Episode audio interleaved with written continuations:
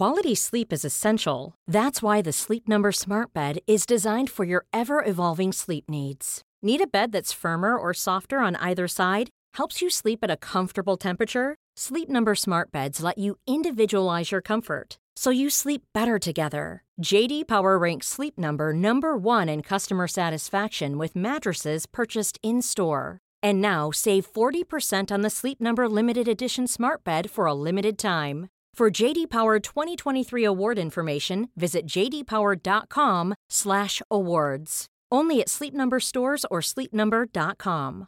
I'm Sandra, and I'm just the professional your small business was looking for. But you didn't hire me because you didn't use LinkedIn Jobs. LinkedIn has professionals you can't find anywhere else, including those who aren't actively looking for a new job but might be open to the perfect role, like me.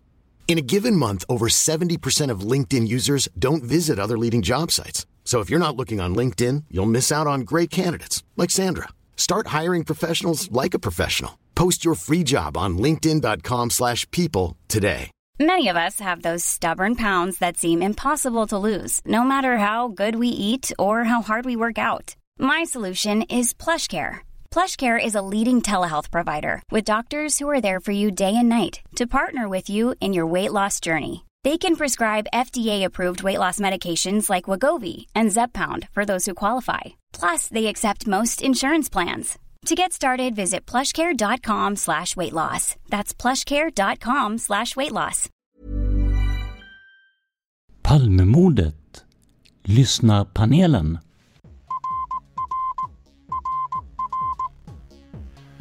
Sveriges statsminister Olof Palme är död. nittio tusen. Ja, det är mord på Sveavägen. Hörde de säger att det är Palme som är skjuten.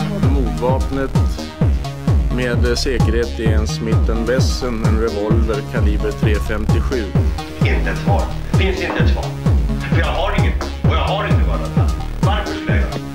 Polisen söker en man i trettiofem till fyrtio års åldern med mörkt hår och lång mörk rock. Välkommen till podden Palmemordet som idag görs av mig, Tobias Henriksson, tillsammans med våra lyssnare. För att idag har vi fått besked om vem som ska ha mördat statsminister Olof Palme nittonhundraåttiosex. Och då vill vi givetvis vända oss till våra kära lyssnare och höra vad de tycker om det här. Så jag tänkte att det vi ska göra först är en liten presentationsrunda helt enkelt, där vi kollar vilka det är vi har med oss och vilken, så att säga, vilken relation ni har till eh, Palmemordet helt enkelt. Så att om vi börjar uppifrån, har vi Sara med oss möjligen? Ja, Sara är här. Eh, jag, jag föddes då två veckor efter Palme mördades. Så det är min relation. Jag kom där i samma stråk, Tjernobyl, Palme. Ja, ehm, det, det, det, det var ju vilken tid att födas i, måste jag säga. Min mormor sa att det var en händelserik tid. Hon satt upp och stickade min bebiströja när, när det gick ut på radion först att han var mördad. Ja, ja, ja. Så, och det pratade hon mycket om. Ja, jag kan tänka mig det. Hur kom du intressera dig för Palmemordet sen då? Ja, men det har man väl alltid varit. Sen så när podden kom så blev det ju extra roligt att nörda ner sig. Eller omöjligt att låta bli. Ja, vi har fått de reaktionerna ibland att det, det, att det kan vara så. Trevligt. Eh, Ida? Ja. Jag har väl varit eh, intresserad av Palmemordet sedan första mars nittonhundraåttiosex. Eh, då vaknade jag. Jag var, jag var nio år gammal, så jag var lite äldre än Sara. Och skulle titta på morgon-tv. Eh, och då var det inställt på grund av mordet på Olof Palme. Stod det på tvn, tror jag. Eller något sånt. Och då sprang jag upp till mina föräldrar och väckte dem och sa att det var ingen morgon-tv. Jag var lite sur för det. Eh, och då satte de på klockradion. Och sen så var det lite av en cirkus där några veckor, kändes det som. Mm, sen var jag intresserad fram och tillbaka, eller gått i vågor intresset skulle jag säga, under de närmaste, de senaste åren. Men för två år sedan ungefär så träffade jag en kompis, Johan, hemma i hans kök. Han hade en tjock bok om Palme och så började vi prata om Palmemordet och då tipsade han om podden och sen dess är jag fast. Vi skulle haft Annika med oss också, men vi har inte fått kontakt med henne så att vi går över till Leo istället. Min relation till... till Palmemordet börjar egentligen med Olof Palme som person och politiker. Jag har alltid varit eh, väldigt fascinerad och intresserad av honom som eh, den politiker han var, och eh, har läst eh, de biografier som har skrivits om honom. Och det går ofta en skiljelinje att vissa människor har en stor fascination, ett stort intresse för Palme som politiker och är inte alls så insatta i mordet, och eh, vissa människor är eh, vice versa, det vill säga har ju kanske inte så mycket kunskap om honom som person och politiker, utan är eh, betydligt insatta i, eh, i mordet istället. Men jag skulle säga att min fascination för mordet börjar nog mer med min fascination för honom och hans politiska gärningar. Och successivt har jag väl börjat intressera mig för mordet. Jag var ju minus sju år när han mördades, så jag är väl lite yngre än de flesta här. Men jag valde på gymnasiet, när man skulle skriva ett projektarbete, så valde jag då att... att eh, skriva en, eh, vad ska man säga, en, en, en sammanfattning, som, som en liten bok kan man säga, om, som sammanfattade fem teorier. Det här var ju då tjugohundratolv, så det var innan Skandiamannen lanserades som en av huvudteorierna, så den var tyvärr inte med av de här fem teorierna. Men det innebär ju att jag har ju satt mig in väldigt, väldigt mycket i mordet. Absolut. Henry, hur kom du att intressera dig för Palmemordet och det här då? Ja, alltså jag var ju då vill jag minnas femton år gammal och långhårig metaltrummis. Och um, vad jag minns så var det min lilla syster som väckte mig. Um, och jag var skitsur på henne, typ vad är det nu då ungefär. Och för det var ju då var det ju inget tecknat då, på tv, och så det har hänt någonting säger hon. Jag bara vadå? Och så gick jag och tittade då, och ja, sen rullade det sig upp under dagen. Sen, sen var jag intresserad väldigt mycket just när Borgnäs körde sina program. Eh, och sen följde det där i glömska. Och sen någonstans, kanske kan det vara tre år sedan när jag upptäckte. Jag tror podden hade gått i tio femton avsnitt eller någonting sånt där. Då upptäckte jag podden. Det var nog kort innan du kom in, Tobias. Jag kom in hösten tjugosjutton vill jag minnas. Att, eh... ja, någonstans där. Just det. Och ja, sen har jag nördat ner mig totalt. Härligt. Erik har vi näst på tur.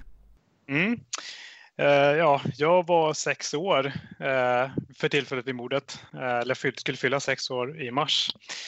Eh, och eh, jag kan väl säga att jag minns inte så mycket av det faktiskt. Ingenting så här att... Eh, Ja, något speciellt på tv eller någonting sådana saker. Eh, och intresset för, för mordet, det, har, det väcktes i och med att jag upptäckte podden. Jag vet inte om det var tjugohundrasexton kanske? Ja, precis. De drog igång i samband med trettioårsdagen där.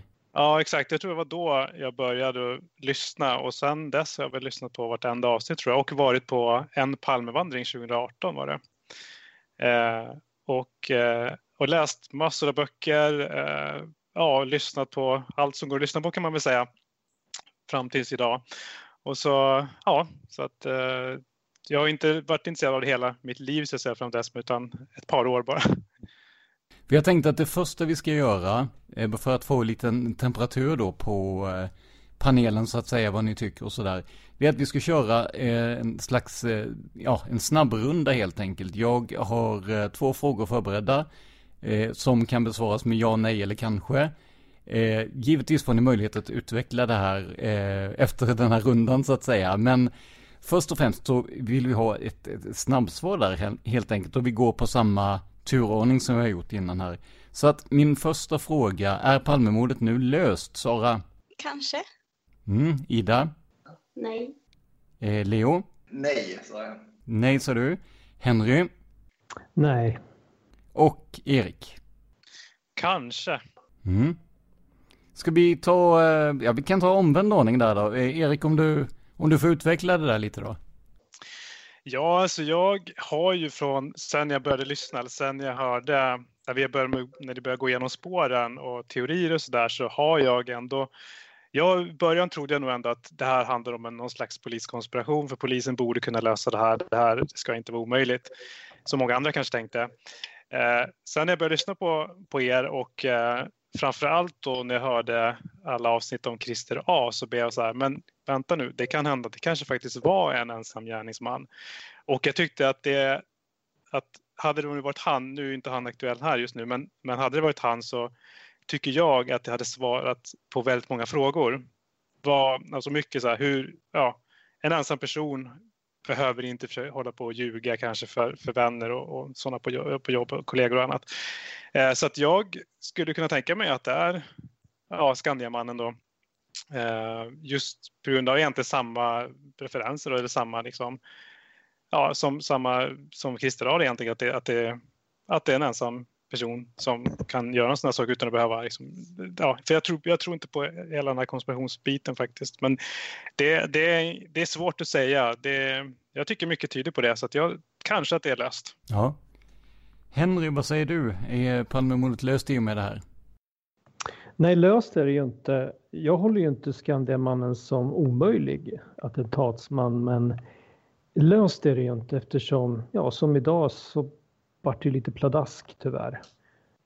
Um, vi har ju egentligen inte fått reda på mer än vad vi har hört i podden under de, de här tre åren. Uh, så löst, ja, det är ju ganska lång tid skulle jag vilja säga. Eh, hur känner det Leo för det här då? Ja, nej, jag svarade ju då nej på den frågan. Vet du, eftersom jag anser att det är absolut inte löst, då har jag en väldigt så här, juridisk infallsvinkel på det. Och jag menar ju att det här hade ju knappast räckt eh, för att ens väcka åtal. Och eh, Christer Pettersson menar ju att han skulle kunna få i vart fall eh, Stig Engström frihetsberövad. Men... men eh, som sagt, som sades här innan så är det ju inte så mycket, det är inga nya fakta som har tillkommit, utan det enda är ju en annan värdering av tidigare vittnesuppgifter, och jag vet inte om den värderingen står så pass högt att man kan kalla det löst. Eller jag tror det, det, den värderingen är inte så pass stark att man kan kalla den i närheten för löst, skulle jag vilja säga. Så nej, det är absolut inte löst. Men jag håller ju honom absolut inte för otrolig som gärningsman, men det är ju allt för många fråge, frågetecken. Ida, vad säger du? Nej, jag tycker inte att det är löst i och med dagens pressträff. Um, som sagt så la de ju inte fram någonting nytt.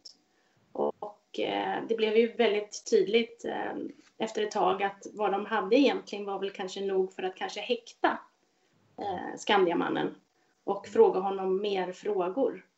Men att säga att det är han som är gärningsmannen är, det är nog att gå lite långt, tycker jag. Sara? Ja, nej men alltså när jag säger kanske så tänker jag kanske inte att det skulle vara klart i och med idag. Snarare kan det vara rätt gärningsman? Ja, det kanske det är. Det är ju långt ifrån klart. Det var ju ett, ett massivt antiklimax hela det här. Det känns som att någon snodde en på julafton. Så jag tänker ju att det fanns någonting mer de hade, trodde de. Och det är antingen någon som inte vågar säga från någon, någon analys eller så, vågar stå bakom att det här är en match eller en delvis match. Eller, och att de på så vis är besvikna. Någonting känns lurigt med det hela. För att det där leendet som han hade i februari, det är inte där längre. Nej, alltså det var en väldigt defensiv position han intog när bland annat T T ställde honom mot väggen. Han, la, han lutade sig bakåt i stolen, la armarna i kors och såg faktiskt ganska butter ut helt enkelt. Mm. Alltså det, så det är någonting så. Sen så märkte man ju att han tog på sig väldigt mycket själv med. Så att jag tar det här beslutet, jag fattar det här beslutet, jag gör bedömningen. Um, sen så jag har aldrig avfärdat Skandiamannen som gärningsman. Um, det är ett sätt att f- göra att man kan förklara många saker. Så det är inte otroligt på något sätt. Sen hade det varit skönt med en lite köttigare förklaring. Eller Sydafrika eller så. Absolut. Jo men verkligen, och det som, det som var intressant i sammanhanget tycker jag, det var att orden eh, som jag menar är gärningsmannen till exempel då dök upp väldigt ofta. Eh, Stig Engström, som jag menar är gärningsmannen, säger eh, Christer Pettersson vid ett antal tillfällen.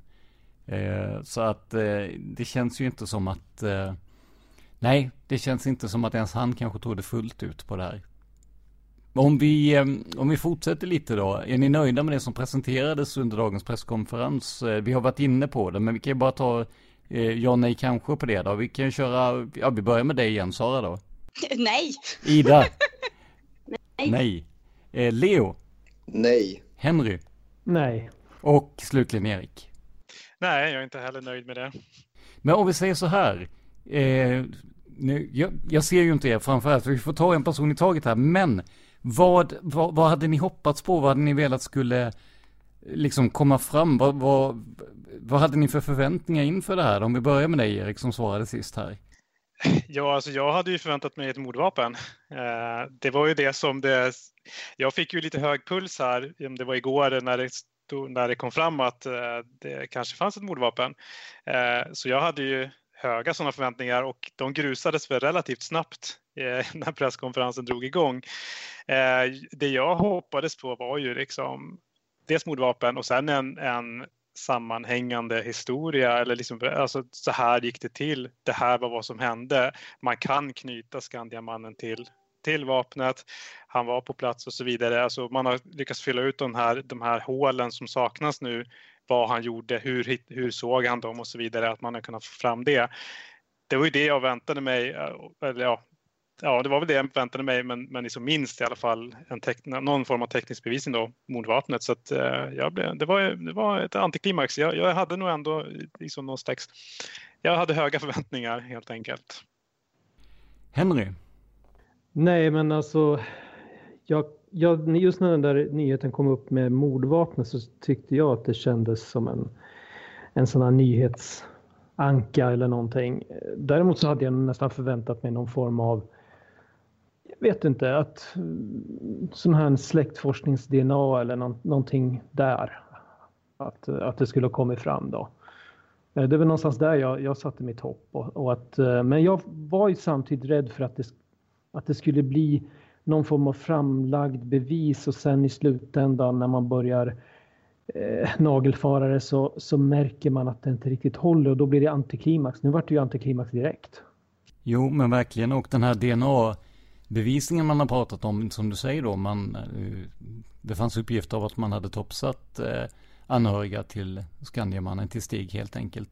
Och jag tyckte inte att jag fick någon som helst förklaring under presskonferensen till vilken betydelse den överhuvudtaget hade. Frågan ställdes ju av någon av journalisterna där när, det var, när de fick ställa en fråga, men han duckade ju den frågan. Tillbaka till, till Leo då, du är inte heller nöjd med det som presenterades? Nej, och det har ju främst att göra med frånvaron av den, den tekniska bevisningen. Och jag vet inte om man hade byggt upp för höga förväntningar, men med tanke på Christer Petterssons uttalanden tidigare, tidigare i våras samt de senaste dagarnas väldigt osäkra och eh, ja, nu med facit hand felaktiga uppgifter om, om mordvapen, Så, så var ju, så ju besvikelsen stor. Men det kom ju en fråga av journalisterna. Pettersson uttryckte sig som att, som att det är ett negativt svar från, alltså att de har testat ett vapen under våren och att de har fått ett negativt svar från det. Men mer utvecklade han ju inte. Och jag satt ju hela tiden och tänkte, vad är ett negativt svar utifrån N F C:s utlåtande skalor? Det vill säga minus fyra upp till plus fyra. För det är ju liksom, det är ju väldigt relevant. Och det utvecklade han ju inte. Men han fick ju som tur var frågan av en journalist och konstaterade då att det var en noll. En nolla. Det är alltså inkonklusivt, eller vad säger man? Det, det, det vis- ja, precis. Det, det innebär ju att resultatet talar varken för eller emot. Medan majoriteten av de testade vapnen, tror jag han sa, det vet jag inte, men att det var tydliga minusfyror, det vill säga de kan avfärdas direkt. Så jag, jag tycker att det är i allra högsta grad relevant om man presenterar Skandiamannen som en potentiell lösning och de indicier som föreligger. Och så har man ett vapen och inte presenterar så att säga var på utlåtande skalan man kan... man kan placera det vapnet. Han berättade ju inte ens vilken modell det var, har jag för mig. Bara att det var samma kaliber. Ida, inte heller jättenöjd med det som presenterades idag. Nej, dels hade jag förväntat mig nog mycket mer och mycket större. Som sagt, man hade förväntat sig kanske ett vapen, kanske D N A, kanske D N A på ett vapen. Det var väldigt högt ställda förväntningar och som sagt, man fick ju inte veta någonting nytt alls faktiskt. Och det inledde de ju också med att det här är baserat på gammal eller på befintlig bevisning från den tiden. Sen köper jag faktiskt inte heller själva beskrivningen av att han, han är bekräftat varande på platsen. Men det finns inga vittnen som kan ha, se honom där. Men samtidigt så har han själv en massa uppgifter om vilka han har träffat på platsen. Det känns osannolikt. Hur skulle det gå till? Skulle han då kanske ha skjutit Palme och sen stannat kvar och observerat då Anna Hage? Och alltså, det är lite för... Jag får det inte gå ihop. Jag blev inte tillfredsställd med den beskrivning som de faktiskt kommer. Nej, och jag funderar ju också på vem som... Vem går till jobbet bara och råkar vara utrustad med en, ja, ett kraftigt vapen då, för att sedan råka komma ut precis där paret Palme går förbi. Eh, alltså jag, jag vet inte om jag missuppfattat någonting i indiciekedjan här, men det känns väldigt, eh, det känns som, som ett totalt slumpmord i så fall. Ska vi, eh, ska vi se, Sara var nästa på tur, va? Ja, nej men alltså jag hade väl också velat ha ett vapen. Sen så kunde det ha fått varit sådär halvsvårt att knyta till Skandiamannen och de fick göra en liten abrovinsch där, men det hade varit väldigt kul med någonting mer. Någonting nytt som, som vi sa här. Alltså bara vad som helst nytt som, som gav oss någonting mer. Någonting som kanske har funnits i utredningen men inte varit offentligt. Någonting. De sitter ju och säger många gånger att ja, men vi har mer material. Ja, men vad har ni då som inte vi redan har? Och om man har mer material som är av vikt, varför presenterar man inte det då när man nu säger att man ska gå ut med en lösning helt enkelt? Det är en fråga jag inte begriper helt enkelt.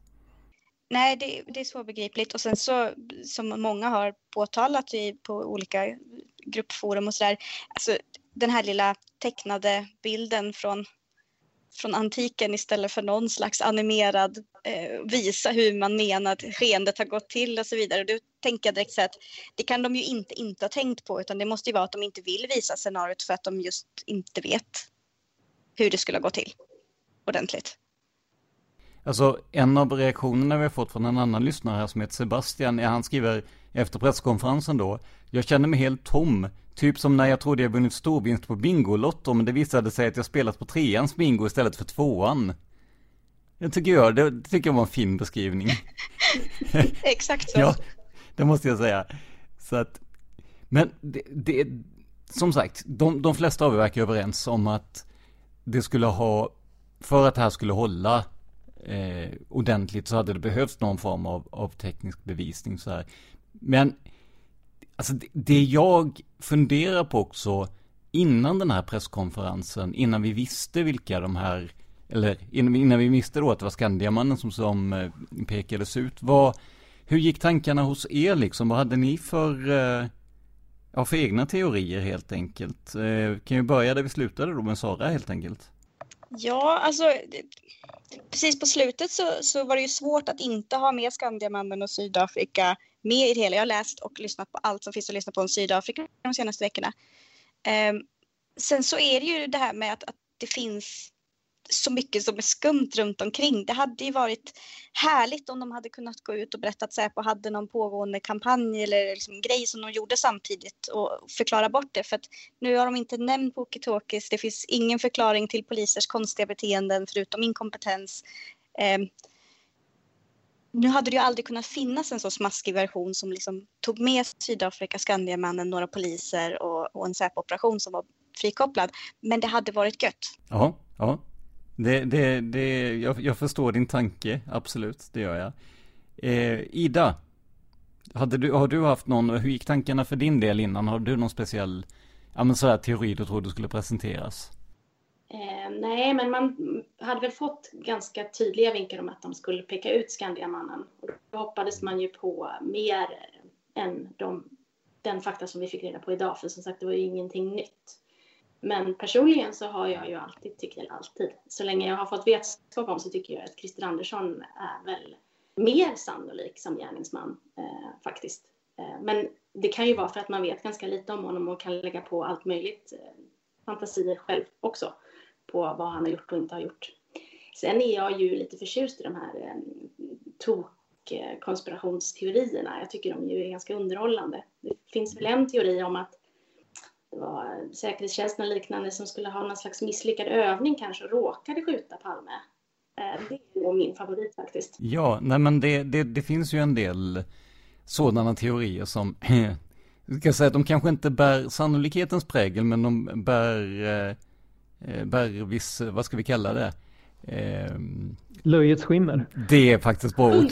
Underhållningsvärde kan vi säga, ja. Tack så mycket. Eh, Leo, hur tänkte du innan eh, presskonferensen? Hade du någon sån där favorit här?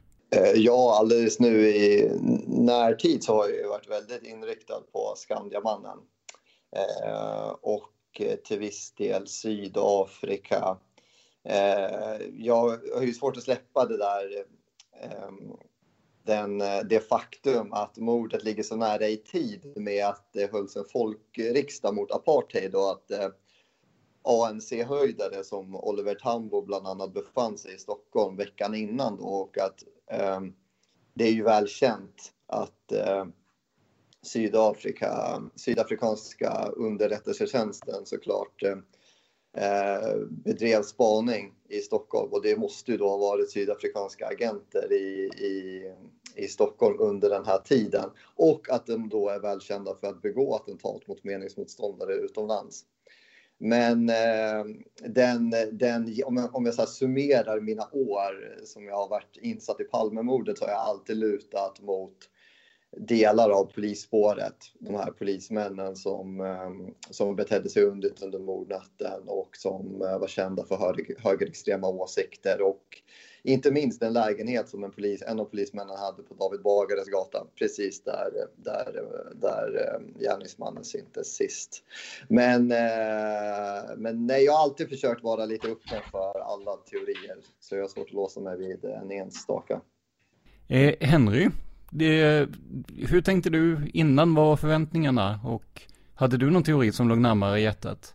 Ja, alltså jag har ju alltid varit en sån här teoriknarkare liksom, att eh, när jag först så när Christer Pettersson fälldes så höll jag ju Christer Pettersson som gärningsman i många år, och sen när jag glömde bort allt det där så kom podden, och sen så började jag liksom tänka efter, vad häls- vad är hälsiken nu då? Och så kom alla de här spåren vi kör, ni körde i i podden då, och äm, någonstans efter eh, Viktor Gunnarsson, så där har jag liksom slutat att vara någon direkt fan av något speciellt spår då. Eh, däremot så är det väl det, det som jag har hakat upp mig mest på, det är väl egentligen två händelser, och det är ju det här, dels är det då Harvard-papperna som jag anser inte kan bara vara en slump att det är samma dag. Eh, ett så pass avancerad stöld som det rör sig om. Eh, eftersom jag själv råkar jobba med I T och vet ungefär vad som krävs för att göra det. Eh, och det andra är då Lisbeths, vad ska vi kalla det, beteende. Det är väl egentligen. Så att inför det här så kände jag nästan att ja, här kan det ju komma nästan inte vad som helst, men... Erik slutligen. Ja, nej, men det var ju precis som jag sa här i början här, att jag har ju... Jag, jag fastnade ju när ni gick igenom Christian Andersson-spåret, eller vi ska säga. Eh, så att jag hade väl kanske någon liten tanke om här innan, även fast det hade flaggats rätt hårt för att det skulle vara Skandiamannen då som skulle presenteras, men så hade vi kanske någon liten, liten förhoppning till en, tänk om de faktiskt har hittat hans Christian Anderssons eh, revolver som... Ja, han påstod ha sålt då till någon knarklangare någonstans. Kungsträdgården var det kanske. Eh, jag tänkte att det kanske den de har hittat, eftersom det pratades om en revolver. Och jag håller ju honom för mer sannolik eh, än Skandiamannen då. Även fast jag, jag kan absolut tänka mig att det skulle kunna vara Skandiamannen också. Men det jag fastnade för, ja, det var nog granskningskommissionens åtta, fem, sex punkter. Och sammanfattar Christian Andersson till varför han är en... en lämplig kandidat, om man ska säga, så var den sista raden stod det står någonting om att eh, hans kroppsspråk och sätt att röra sig och sånt där har en förbluffande, ja, alltså likhet med Olof Palmes baneman, står det. Eh, och jag har alltid undrat, vad är det för, hur vet man det? Vem har liksom, det måste finnas mer. Och det står även ovanför, tror jag också, att han, han påstår sig ha varit hemma då, nedbäddad på grund av influensa då under under mordnatten då, dagen innan, dagen efter och sådär. Men det motsägs av annan utredning. Sen står det inget mer. Och där tänkte jag, tänk om vi nu ändå skulle få veta vad, den där an- vad är det för annan utredning, vem har sagt det här, hur vet de det här? Eh, så jag hade hoppats lite på det, men, men eh, ja, eh, så det har ju varit min, jag kommer väl att fortsätta fundera på det nu här, så blir det nog, eh, säkert fler med mig kan jag tänka. Absolut. Nu är det ju så här lyckligt då. Tekniken var ju inte riktigt med oss i början, men nu är det så lyckligt att vi har ju Annika med oss också här. Ja, hej på er. Hej. Du, jag, jag tänkte bara, eh, det vi han eh, pratade lite om här i början, det var ju dels om, om du har möjlighet att bara en, en kort presentation av vem du är och hur du kom in på det här med Palmemordet. Ja, jag är en fyrtiofemårig fyrabarnsmamma som bor i Jönköping. Och jag har väl varit intresserad av Palmemordet i ja, cirka femton år ungefär. Jag var ju då elva år när detta inträffade. Det var på sportlovet, minns jag väl. Och jag var fullständigt övertygad om att Palmes mördare skulle söka upp mig i våran sommarstuga där vi tillbringade sportlovet. Och okänd anledning varför den här personen skulle göra det, men det var liksom en skrämmande känsla och en del fantasier som drog igång när jag fick veta och höra talas om den här händelsen. Och sen har jag ju läst väldigt mycket och en hel del böcker, och jag blev väldigt glad över eran podd när den kom igång, för det gav mig liksom förnyad energi för det här intresset. Så att jag har följt den väldigt troget och den är väldigt, väldigt intressant och ni gör ett jättebra jobb. Oh, tack så mycket. Du, hur, jag tänker, hur kände du nu då med, med presskonferensen och den lösningen som presenterades? Kände du att, vi, att, att det var en lösning som man kan acceptera överhuvudtaget? Ja, jag tänkte så här då. Eh, Hans Holmér skulle ha sagt att om sanningen kommer fram ska Sverige skakas i sina grundvalar. Eh, och det kan jag väl inte riktigt säga att eh, det var det som inträffade, utan snarare blev det väl en populärvetenskaplig lösning som man gemene man kan tycka känns hyfsat rimlig. Och eh, min reflektion är väl lite grann att eh, ja, en finare eh, galning än Christer Pettersson. Ja, men precis. Jo, det blev ju det blev, det blev samma spår som eh, Christer... Ja, lite, ja, fast han var liksom stöpt i, utifrån moderatkretsar i Täby istället för från Rotebro. Men, eh, alltså, din spontana tanke är det att Palmemordet är löst nu, eller? Jag tror, jag tycker inte riktigt att det var eh, det jag hade förväntat mig, eftersom stämningsläget var ju så uppskruvat innan presskonferensen och Christer Pettersson var ju så självsäker när han gick ut i media ganska tidigt i våras här, så att mina förväntningar på ett ganska kraftfullt bevis av något slag, blev, där blev jag ju väldigt besviken. För jag kände att det hade lika gärna kunnat vara Christer A då i så fall. Han är ju också...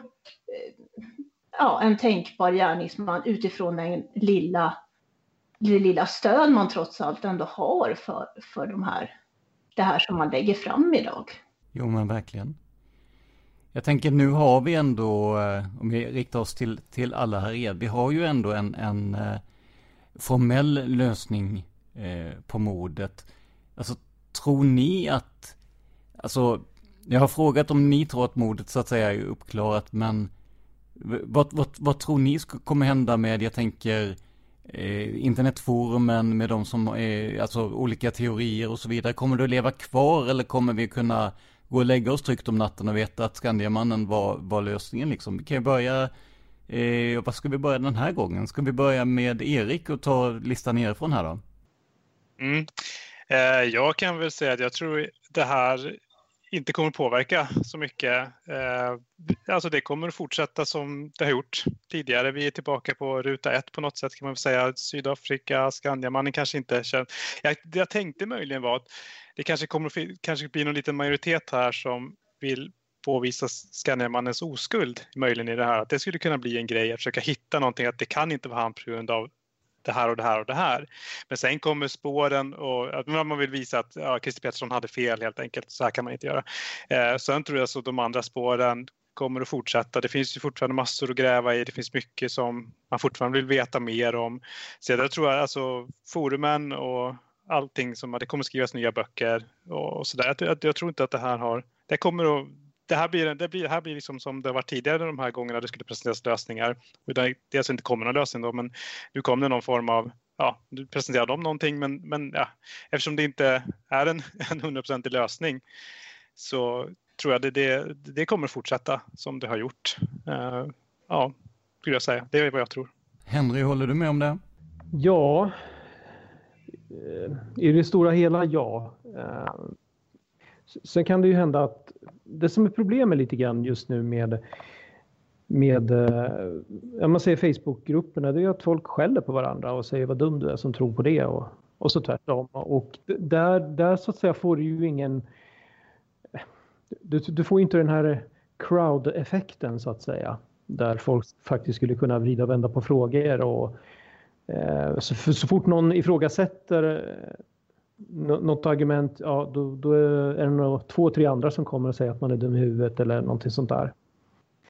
Så att det, ja, och det kommer ju inte föra liksom själva frågan framåt någonstans, men visst, det, det kommer ju inte heller ta slut. Det, så är det ju. Leo, din syn på det här då?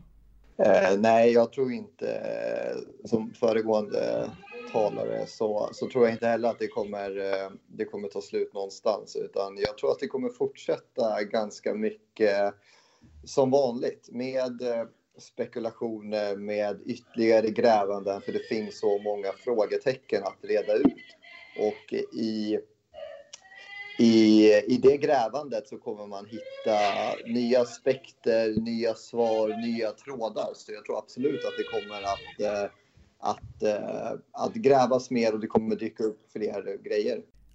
Annika, vad säger du? Kommer, kommer livet att fortsätta som vanligt här för, ja, vad ska vi kalla det? Facebookgrupper, konspiratoriker och annat, konspirationsteoretiker och annat. Ja, det tror jag, och framförallt nu eftersom många är så besvikna eller kritiska till det här som har presenterats nu, så kommer ju debatten att eh, ytterligare öka när man ska vända och vrida på detta. Men sen tänker jag väl också, eftersom det nu är eh, utredningen faktiskt nu är nedlagd, så funderar jag lite grann på hur, hur media och hur man kommer ställa sig till eventuella nya infallsvinklar och, och, och spår eller uppslag som kan presenteras. För att fram till nu har det ju faktiskt ändå varit, fortfarande varit en utredning som har pågått om en i olika intensitet så att säga. Ida, din tanke om det här? Ja, men jag satt och tänkte att det här kommer ju ge nya konspirationsteorier kring Pettersson med Lander, kring Palmegruppen. Det kommer bli ett, ytterligare ett liksom, polisspår, tror jag.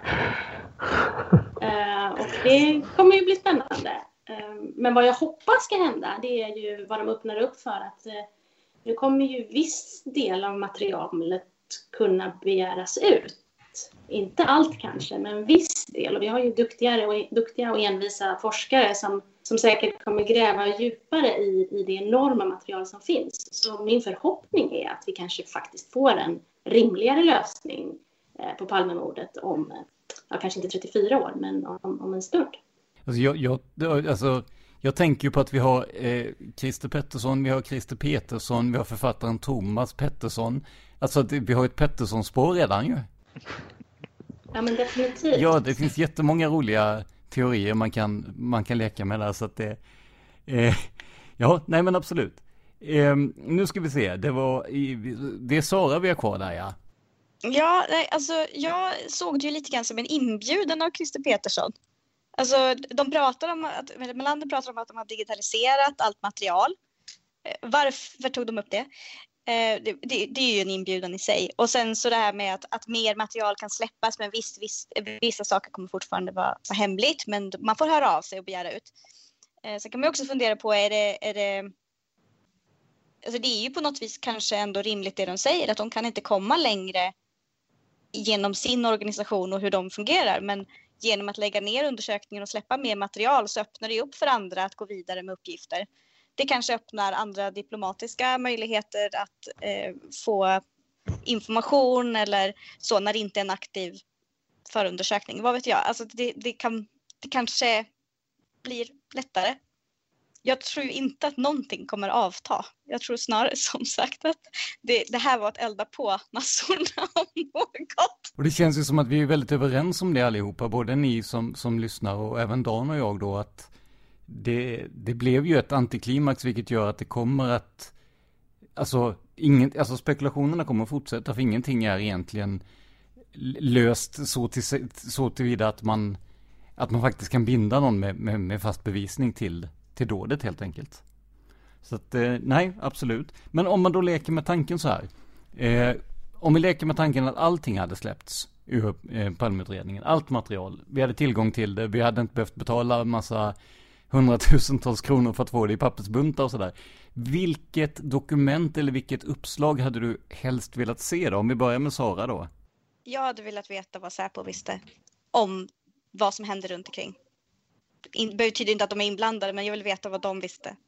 Ida, vad hade du letat efter i Palmeutredningen? Nej, men min, min allra första teori som, som nioåring, det var ju att det hade någonting med Bofors att göra. Så jag hade nog börjat där. Det, har ju, det är ett spår vi inte ens har hunnit eh, fördjupa oss i speciellt mycket i, i, i podden. Då, för det kom en lösning emellan. Men, men eh, nu verkar det som att vi... Dan skrev till mig och sa att vi kan göra sexhundra avsnitt till om du vill. Det är inga bekymmer nu liksom. Så att, eh, ja, det, Bofors låter spännande onekligen.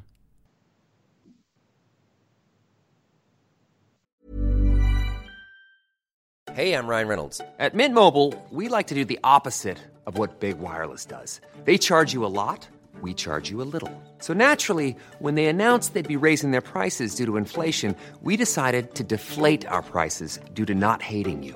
That's right. We're cutting the price of Mint Unlimited from thirty dollars a month to just fifteen dollars a month. Give it a try at mintmobile.com slash switch. forty-five dollars up front for three months plus taxes and fees. Promo rate for new customers for limited time. Unlimited more than forty gigabytes per month slows. Full terms at mint mobile dot com. Normally, being a little extra can be a bit much. But when it comes to healthcare, it pays to be extra.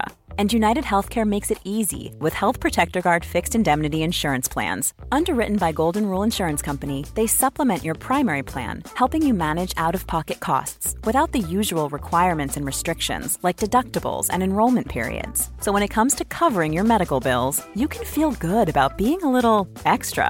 Visit u h one dot com to find the Health Protector Guard plan for you. Quality sleep is essential. That's why the Sleep Number Smart Bed is designed for your ever-evolving sleep needs. Need a bed that's firmer or softer on either side? Helps you sleep at a comfortable temperature? Sleep Number Smart Beds let you individualize your comfort, so you sleep better together. J D. Power ranks Sleep Number number one in customer satisfaction with mattresses purchased in-store. And now, save forty percent on the Sleep Number Limited Edition Smart Bed for a limited time. For J D. Power twenty twenty-three award information, visit jdpower.com slash awards. Only at Sleep Number stores or sleep number dot com.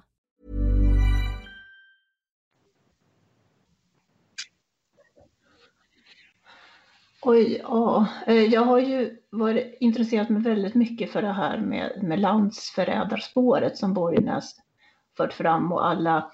Eh, alla mystiska omständigheter kring poliser och de här piket, eller de här polispiketerna, Södermalmspiketen och så, deras rörelser och sen kopplingarna då in på länsalarmeringscentralen och Stockholmspolisens central där man ju faktiskt gjorde en hel del saker som inte alls eh, man ska göra i sådana här situationer. Personer satt inte på rätt platser och, och eh, ja, det här som bröderna Pojtjärnen för fram där i deras inuti labyrinten. Det, det är liksom för mycket saker som, som bara sker skulle kunna vara slumpartade. Så jag skulle ju vara väldigt intresserad att gräva i de delarna. Mm. Leo, eh, din första ja, din första akt du skulle plockat med dig? Eh, som inte rör Skandiamannen då? Eller? Du får ta precis, du får ta precis vad du vill. eh, ja, alltså först och främst, jag hade nog djupdykt ännu mer i polisspåret och eh, polismannen Ö tror jag han har benämnt som. Han går om, om, omväxlingsvis under polisnamn A och polis, polisman A ja, och polisman precis. Ö. Skiftar, men det är samma person. Precis, A eller det stämmer. Vad heter det exakt? Och sen polisman D då, som hade lägenheten på David Bagares gata. Nej, jag hade, jag hade djupdykt in i, i deras förehavanden. Dels under kvällen men också rent allmänt. Få lite koll på vad de ägnade sig åt. Men, men ja, idag känns det väl som att vi fick en, en redogörelse av det som finns om Skandiamannen. Men jag känner väl fortfarande att jag hade, jag hade nog också djupdykt in i att kunna få en riktig, så tydlig redogörelse jag kan av hur det kan ha gått till när han klev ut från Sveavägen fyrtiofyra då omkring klockan tjugotre nitton. Alltså vad, vad hände då? Är det liksom att tanken då, det är också något som jag, nu svävar jag ut lite, men är Christer Petterssons tanke då att, att han gick ut från Sveavägen fyrtiofyra klockan tjugotre nitton, kollade kollade åt höger, det vill säga mot Rådmansgatan och mot Grand, och såg Palmes för att därefter gå i rask takt och vänta vid hörnet? Eller tanken att han kollade, började hamnade av en, av en slump då hamnade bakom paret men mellan men framför vittnet Björkman, och sen bestämde sig för att skjuta. Lite mer få klarhet i, i, i det eventuellt. Det hade, det hade jag eh, så att säga djupt dykt in i. Mm. Henry? Ja, om möjligt så hade jag ju gärna sett om det fanns något mer material angående Harvard-papperna. Eh, jag minns inte vad man sa om de här databanden som man hade undersökt. Hade man destruerat dem eller fanns de kvar? L A C-banden tänker du, eller? Nej, utan de här, det fanns ju backupband som var tagna. Ja, just det, på Harvard, ja. Eller på Harvard-papperna, mm. ja. Ja. Eh, eller sen så den här dagboken som Olof Palme förde, finns den? Eller finns det någonting skrivet om det? Och så det tredje var ju då om det finns något mer nedtecknat angående Lisbeth då. Erik? Mm. Ja, det är väl inte kanske så förvånande vad jag hade, vilken akt jag hade gått och letat reda på. Det är Christian Andersson förstås. Eh, jag hade ju gärna velat le- läsa allt som har med honom att göra helt enkelt. Kanske då för att bekräfta eller också utesluta då att han har någonting med det här att göra. Eh, det finns, det måste finnas mer material om honom. Det står ju det i granskningskommissionen. De här punkterna utgår från någonting och det finns ju väldigt lite känt om honom. Vi vill veta liksom, vem var han? Var, alltså, var han sjuk i influensa den där dagen? Och, och hur, hur ofta satt han på konditoriet snett över Sveavägen där och så vidare. Och även kanske den här, vad var det, miss, inte misshandelsdomen. Han, det var ju, han har ju sparkat någon hund. Ja, precis. Det var ju djurplågeridom där, ja, precis. Ja, just det. Den, ja. Vad hände, vad hände där? Hur, hur var han som person? Så det, det, det hade jag velat veta, och just det här med, sen jag ville veta också om det finns, om det finns, det antagligen gör det kanske inte det då, men det vet man ju inte, men finns det något vittne som skulle kunna känt igen honom om man hade, om man hade fått se bild på honom kanske vid tiden för det här? Finns det, alltså det är möjligt, för, för många som har svårt med det här spåret eller med den här teorin, att det är ju det här att man har svårt att placera honom på Sveavägen. Det säger man, det, det finns inte, det går inte och så vidare och så vidare. Och det stämmer ju, men vi, eller vad vi vet så finns det ju ingen som har sagt att de känner igen honom, men det är väl inte någon som har sagt att de inte gör det heller. Jag vet inte, det är väl mycket med det där. Så att, och det ska väl som sagt verka finnas mer material, och jag hade ju dykt efter det. Sen finns det väl mycket annat, men jag, jag har ju fastnat för det, så jag tror att det är det, är det första. Sen hade vi kanske väntat på böcker av Borgnäs och Wall och sådär och läst om, om resten av, av av materialet då. Det som jag eh, tänker på också, vi, eh, vi har hållit på nästan en timme här, så att det, vi börjar väl så smått att närma oss en, en avrundning. Men eh, om vi tittar tio år framåt i tiden då, eh, kommer vi ha, kommer vi vara n- någonting klokare om, om ämnet Palmemordet överhuvudtaget? Eller kommer vi stå på den här platån nu som innebär eh, något osäkert utpekande av, av Skandiamannen? Jag tänker att vi börjar med, med Sara, vi börjar uppifrån på listan här. Nej, men alltså jag tänker ändå lite hoppfullt så här att, att när mer material blir tillgängligt och vi har mycket folk som är intresserade av olika professioner med olika kunskaper och så vidare, att det ändå kommer få det att föras framåt på ett sätt som polisen inte kunde. Det, det, jag tänker att det blir mer av den här som, som sanningskommissionen gjorde med den här modelleringen på hur, vem det var som sprang upp för trapporna, kan det ha varit en annan gärningsman och så vidare. Mer sån modellering med alla vittnena, hur folk har rört sig. Hur skulle Skandiamannen kunna ha kommit ut från Skandia och inte blivit sedd av någon och inte varit vid mordplatsen? Vad kunde han ha tagit vägen? Alltså den typen av modelleringar. Ehm, och då kan man ju också tänka sig Christer och, och andra misstänkta, alltså stoppa in dem i modeller och faktiskt få någon slags gradering på sannolikheter. Så jag tänker ändå att jo, men vi kommer nog vara längre fram om tio år. Ida, vad tror du? Nej, men jag tror precis likadant. Uh, utvecklingen sker ju fruktansvärt snabbt inom uh, alla, inom datavetenskap, enligt uh, forensik, enligt allt möjligt. Så jag tror att bara för att N F C idag säger att de inte kan koppla ett vapen så kanske det ser annorlunda ut om tio år. Uh, och den D N A som man ju faktiskt har och som man vill matcha med någonting kanske man kan komma längre fram med. Så jag tror absolut att om tio år så eh, kanske vi ser på Skandiamannen på samma sätt som vi ser på Christer Pettersson idag. Annika, din, din syn på det? Ja, men jag känner mig också hoppfull här nu och delar det som tidigare talare har sagt här om att just möjligheterna när, när man kan få ta del av mer material och eh, man kan också analysera det på ett annat sätt nu, att det ska leda oss framåt till kanske en sanning och inte bara en lösning. Leo, är du lika positiv du?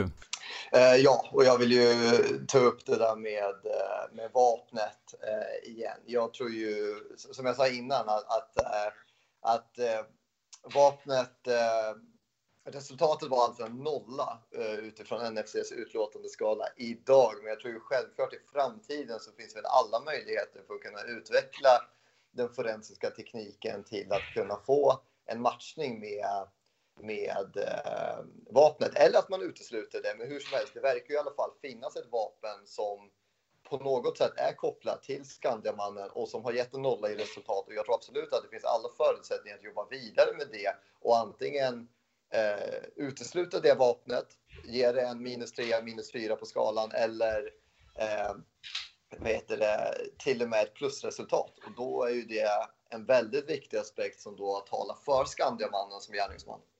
Det är det. Henry, vad står vi om tio år? Ja, jag är lite dysterkvist tyvärr. Um, alltså, det är klart, släpper man mera material så finns det ju klart större möjligheter, tror jag, i, i den här så, så kallade crowd-effekten då. Men som, som nu, vad pratar vi om, fem procent som är släppt fram till nu då? Alltså, Dan gjorde en uppskattning om två till tre procent. Eh... två till tre var det till ja. ehm, Och ja, alltså, och vi har inte kommit...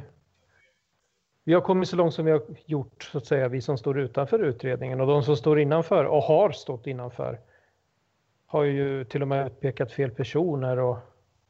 Nej, jag vet inte fasen. Jag tror jag är lite som Henry faktiskt. Att, eh, jag, inte, jag tänker att om tio år, då, framförallt så ser vi väl tillbaka på dagens presskonferens och drar lite på smilbanden förmodligen. Hur kunde man göra som man gjorde och så vidare. Kanske titt- som vi tittar på Ölvebro där i början av nittiotalet när han sa någonting om fem månader och sådär. Men samtidigt, alltså jag, det känns som att man, man bankar huvudet i väggen här lite grann. Man, man kommer inte längre, och det var ju det Pettersson sa också. Man kommer inte längre med det man har.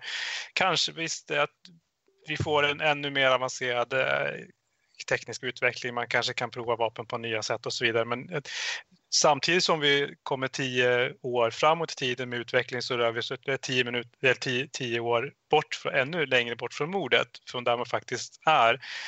Och att det, det finns ju färre och färre människor som kanske fortfarande lever, som var med då, som kan berätta. Det, det, det problemet, och som han sa det, det, idag, det är att man, man kommer ju vara tvungen att lita väldigt mycket på gammalt material. Och det gamla materialet är där det är. Det går inte att få det nytt. Så att det där, jag, jag, jag vet inte, jag, jag är rädd för att om tio år så står vi ungefär där vi gör idag.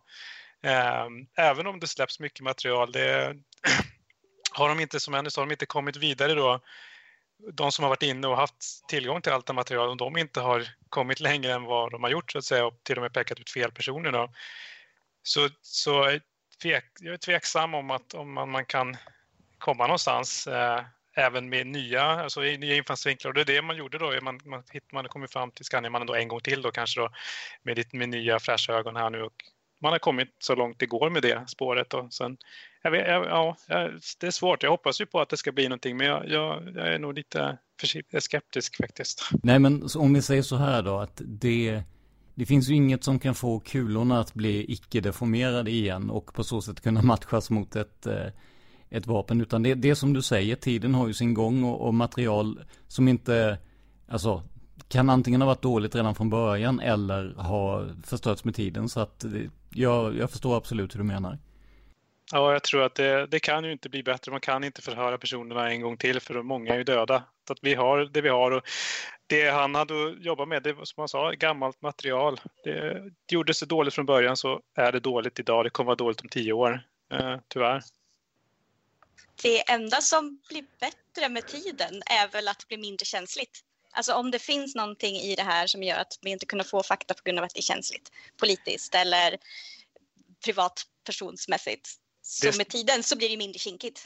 Det tror jag också, absolut. Men jag, jag, jag tänker fortfarande att det är trettiofyra år har gått. Eh, och det har fortfarande inte, för det här med att ska skaka Sverige, dess grundvalar som Holmér sa, det åt, om är svenska folket redo för att höra sanningen. Jag kan tänka mig att svenska folket har varit redo väldigt länge på att höra sanningen, därför att jag vet hur många, jag vet inte hur många egentligen som, som att jag hypades, vi blev ju hypade förstås över presskonferensen där, min fru som lite, ja, nej, det fanns ingenting där som var, det var någonting liksom av, hon var inte lika hypad som jag kan man ju säga, eh, och jag vet, jag vet ju, det finns ju, alltså det finns ju en många yngre som är intresserade, men samtidigt finns det fler tror jag som inte är intresserade och som kanske inte har den här. Jag ställde en fråga i Palmerummet någon gång förut, vad, vad skulle det få för betydelse för att, om det nu visar sig att det var Säpo som låg bakom mordet, om vi säger att det var det, vad skulle det få för betydelse för oss idag? Jag fick ju många olika svar, men jag, jag vet inte, rent för gemene man, jag vet inte hur stor betydelse det skulle få om, om folk verkligen, oj oj oj, det här var, tyckte jag att det var hemskt, men det är trettiofyra år sedan. Jag tror jag tog den diskussionen på den tråden just med att ja. Dagens svensk är ju inte rustad för en sån fråga. Liksom. Eller framförallt om svaret skulle bli ja. Att vi måste ta en diskussion om demokrati och så vidare. Vad, vad är Säpos roll egentligen? Och hur, hur, mycket, hur mycket befogenheter får de och kan de ha? Jag tror att den, dagens svensk...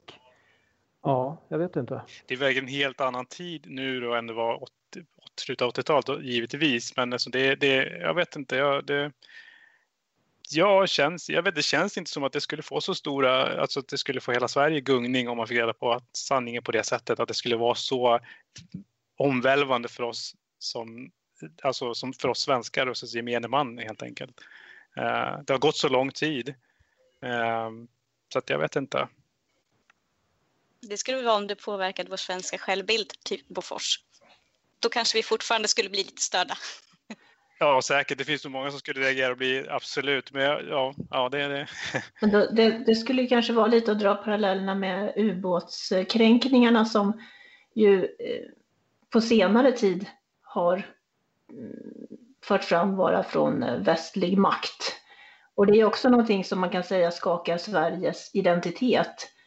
Eh, för det har vi ju inte liksom velat kännas vid. Och det, det skulle kanske... möjligen ja, kunna vara något liknande då om, om man visar på att det fanns en eh, inblandning av Säpo eller militärer, poliser och så vidare i detta då. Stay behind till exempel hör ju, in i det, hör ju samman med det här.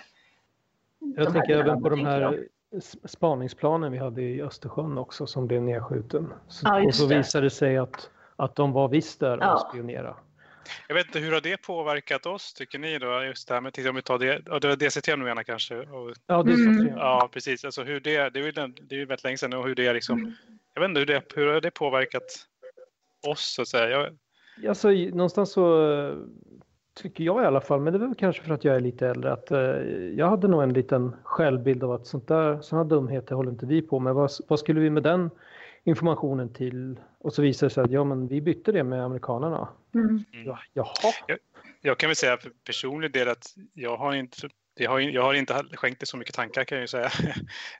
Det har liksom varit mer möjligen det här, ja, vi, neutralitetspolitik har det pratats om, vi ska vara neutral och så vidare. Och sen visade sig att vi gjorde sådär ändå. Ja, mm. okej, okay, vi gjorde det. Det kan konstatera det och att det var så. Men sen, ja, jag vet inte. Ja. Jag vet inte om jag är okänslig här kanske. Det är kanske en generationsfråga. Jag tror det, att det, det kan skulle vara kunna det också, vara det också därför, faktiskt, absolut. Ja, det tror jag. Därför att jag var ju inte med, jag var inte ens närheten då. Mm. Så, så att då, vet inte hur det är med andra. Och nu har vi ju en sån... En sån, vi har lyckats få till en väldigt bra mix här både vad gäller åldrar och könsfördelning här ju, så att det, det, det är ju jätteintressant att de diskussionerna uppstår, tycker jag, absolut. Men jag har nog också en, en självbild, eller bilden av Sverige som eh, väldigt korrekt och eh, skulle aldrig få för sig att göra några dumheter eller ja, släppa in främmande makt och vad, vad det nu kan vara för någonting. Så att jag, jag, mm, jag kan nog köpa den där linjen lite. Men jag tänkte så här, vi ska börja avrunda, men jag tänker ta en runda här och fråga om det är något ni vill lägga till eller om det är någonting ni känner att vi har missat, och vi börjar med Sara. Nej, det skulle vara att jag undrar lite grann vad Socialdemokraterna vet som inte vi vet att de vet. Ida, är det någonting du vill tillägga så här på slutet? Men jag satt och tänkte på presskonferensen när de berättade på hur de kom in på, på spåret. Det var ju att de introducerade nya medarbetare för att några medarbetare hade gått i pension.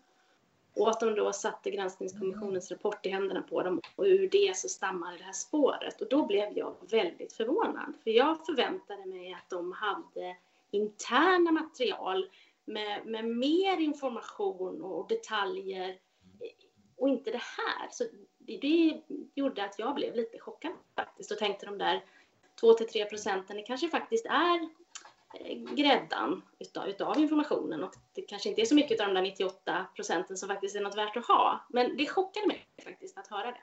Annika, är det någonting du vill tillägga så här på slutet? En reflektion också från presskonferensen är ju det här tå, tassandet på tå kring Lisbeth Palme.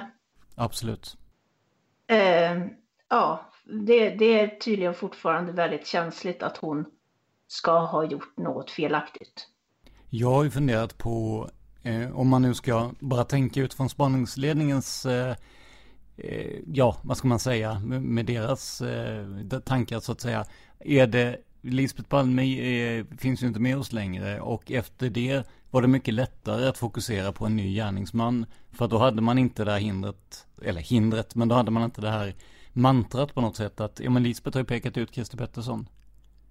Det, det har försövat mig faktiskt. Ja, jo men det... Det märktes ju att man då ändå ville vidhålla att hon ändå kunde ha gjort ett, ett utpekande som på något sätt skulle vara relevant. Så det, det, det ja, ja, ja, en reflektion där att det, det är tydligen, hon är en lite untouchable fortfarande, även om hon inte är med oss längre så att säga. Leo, någonting du vill tillägga på slutet? Eh, ja, nej, men jag, jag, jag var ju inne på det innan, och jag tycker ju att det behöver och det ska nagelfaras ordentligt, exakt in i minsta så här, sekund hur det då kan gå till eh, när han klev ut då på Sveavägen och i princip en till två minuter senare har... Eh, har skjutit Olof Palme och skjutit ett skott mot Lisbeth. Liksom det här som jag var inne på tidigare, klev han fram och hamnade mellan paret och vittnet Björkman, eller gick han före paret och stod och väntade? För det är ju ändå det som är den eh, det är ändå Skandiamannen som är på något sätt fokus för dagen, och teorin, det är han som har skjutit honom, det är liksom dagens stora nyhet, och då tycker jag att det borde liksom, som sagt, det borde Det borde kunna redovisas in i den minsta sekunden de olika alternativa sätt som det kan ha gått till. Och, i, och jag tycker att det har varit både i Filters reportage och eh, framförallt under eh, eh, åklagarens eh, redogörelse idag, att det är väldigt så här, allmänt hållet. Nej, men han stämplade ut jobbet och klev ner på Sveavägen och fick syn på Palme. Det är väldigt... Det är väldigt luddigt och väldigt i allmänna ordalag. Utan jag vill liksom att det ska vara nere på en detaljnivå Det kan man tycka är överdrivet, men jag tycker att det, det, det är det som jag har haft i, i huvudet hela tiden, ända sedan Filters reportage. Och på det så vill jag ju då slå ett slag för, återigen, motivfrågan. Vad är motivet? Jag tolkar det som att det är någon form av blandning av psykisk ohälsa till dålig impulskontroll till att han är allmänt höger. Det, liksom, det, det känns också ganska luddigt. Liksom. Henry?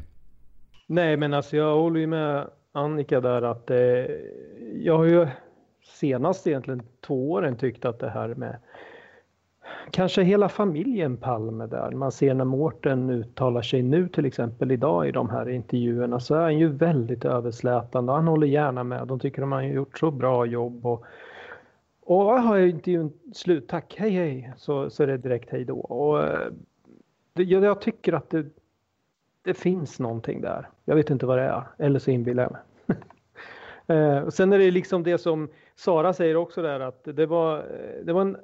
Det var en annan min på Christer Pettersson i februari mot när man tittar på de här molokna killarna som sitter vid podiet. Det, det kan man inte säga något. Någonting har ju hänt där. Från att de är ja, jättesjälvsäker och pratar om teknisk bevisning till att han i stort sett sitter där och ja, drar redan kända eh, omständigheter. Försöker sy ihop någonting helt enkelt. Och det är ju en, en fråga jag kan ta med mig till Christer Pettersson på fredag helt enkelt när jag intervjuar honom via Skype givetvis då med tanke på läget som... Ja, du lär väl inte få ett svar i sig men nej. Man kan ju alltid ställa frågan. Ja, nu ska vi se, vi hade Erik kvar va? Ja, jag vet inte. Jag, jag tänker på Christer Pettersson och jag bara blev liksom... När jag hörde och märkte åt vilket håll det här var på väg när han visade sliden där... Um, Så tänkte jag, liksom, jag, jag dels undrade lite varför man hade den här presskonferensen. Men då tänkte vi måste väl samtidigt komma med någonting då om man ändå har kommit till beslut att eh, förutsättningen ska läggas ner. Det ska inte bli något, då måste man säga någonting. Och jag, jag, jag började nästan på något sätt tycka synd om honom när jag såg honom sitta där. Och så han, han sett hur han pratade, det var liksom, kändes forcerat, det var, liksom, det var inte lätt det där lät det som. Eh, och jag, jag tänker på allt som har sagts om honom som G V sa bland annat att det här är en skärpt man, han har koll på läget liksom, han... Och så kommer det här på något sätt, och jag, jag vet inte, och jag vet inte om han går i pension så kanske också är det här liksom det han ska komma, bli ihågkommen för. Till en stor del kanske. Och jag, jag vet inte, jag, jag, som sagt jag blev väldigt förvånad och, och det, det var smärtsamt att se på något sätt och titta det här, men ja. Det, det var så det var, det var så det blev när vi skulle ha en lösning på mordet på Olof Palme helt enkelt. Med det här sagt då så kan jag ju säga att podden kommer ju fortsätta som vanligt här framöver i alla fall och jag tror väl att både Dan och jag är överens om att det finns alla möjligheter att fortsätta köra här nu med tanke på att det var så en så luddig lösning om vi uttrycker och så. Eh, så att ni kommer inte att behöva ni kommer inte behöva vänta speciellt länge. Faktum är att det vi spelar in just nu ska vi försöka släppa så fort som möjligt så att folk får höra era kloka åsikter. Så att jag vill helt enkelt säga stort tack Sara Maxö, Ida Wallin, Annika Wannborg, Leo Essemyr, Henry Grejer och Erik Rådstam. Tusen tack för att ni var med idag. Tack så mycket. Tack, tack. Tack. Hej då. Hej då. Hej då. Man hittar Palmes mördare om man följer P K K-spåret till botten. För att ända sedan Julius Caesars tid har det aldrig hört talas om ett mord på en framstående politiker som inte har politiska skäl. Polisens och åklagarens teori var att han ensam hade skjutit Olof Palme. Och det ledde också till rättegång. Men han frikändes i hovrätten. Nu ska vi ut och röva, trodde jag. Vi ska ut och röva. Even when we're on a budget, we still deserve nice things. Quince is a place to scoop up stunning high-end goods for fifty to eighty percent less than similar brands. They have buttery soft cashmere sweaters starting at fifty dollars, luxurious Italian leather bags, and so much more. Plus, Quince only works with factories that use safe, ethical, and responsible manufacturing. Get the high-end goods you'll love without the high price tag with Quince. Go to quince dot com slash style for free shipping and three sixty-five day returns. A lot can happen in the next three years. Like a chatbot may be your new best friend. But what won't change? Needing health insurance. United Healthcare Tri-Term Medical Plans are available for these changing times. Underwritten by Golden Rule Insurance Company, they offer budget-friendly, flexible coverage for people who are in between jobs or missed open enrollment. The plans last nearly three years in some states, with access to a nationwide network of doctors and hospitals. So for whatever tomorrow brings, United Healthcare Tri-Term Medical Plans may be for you. Learn more at U H one dot com. Even when we're on a budget, we still deserve nice things. Quince is a place to scoop up stunning high-end goods for fifty to eighty percent less than similar brands. They have buttery soft cashmere sweaters starting at fifty dollars, luxurious Italian leather bags, and so much more. Plus, Quince only works with factories that use safe, ethical, and responsible manufacturing. Get the high-end goods you'll love without the high price tag with Quince. Go to quince dot com slash style for free shipping and three sixty-five day returns.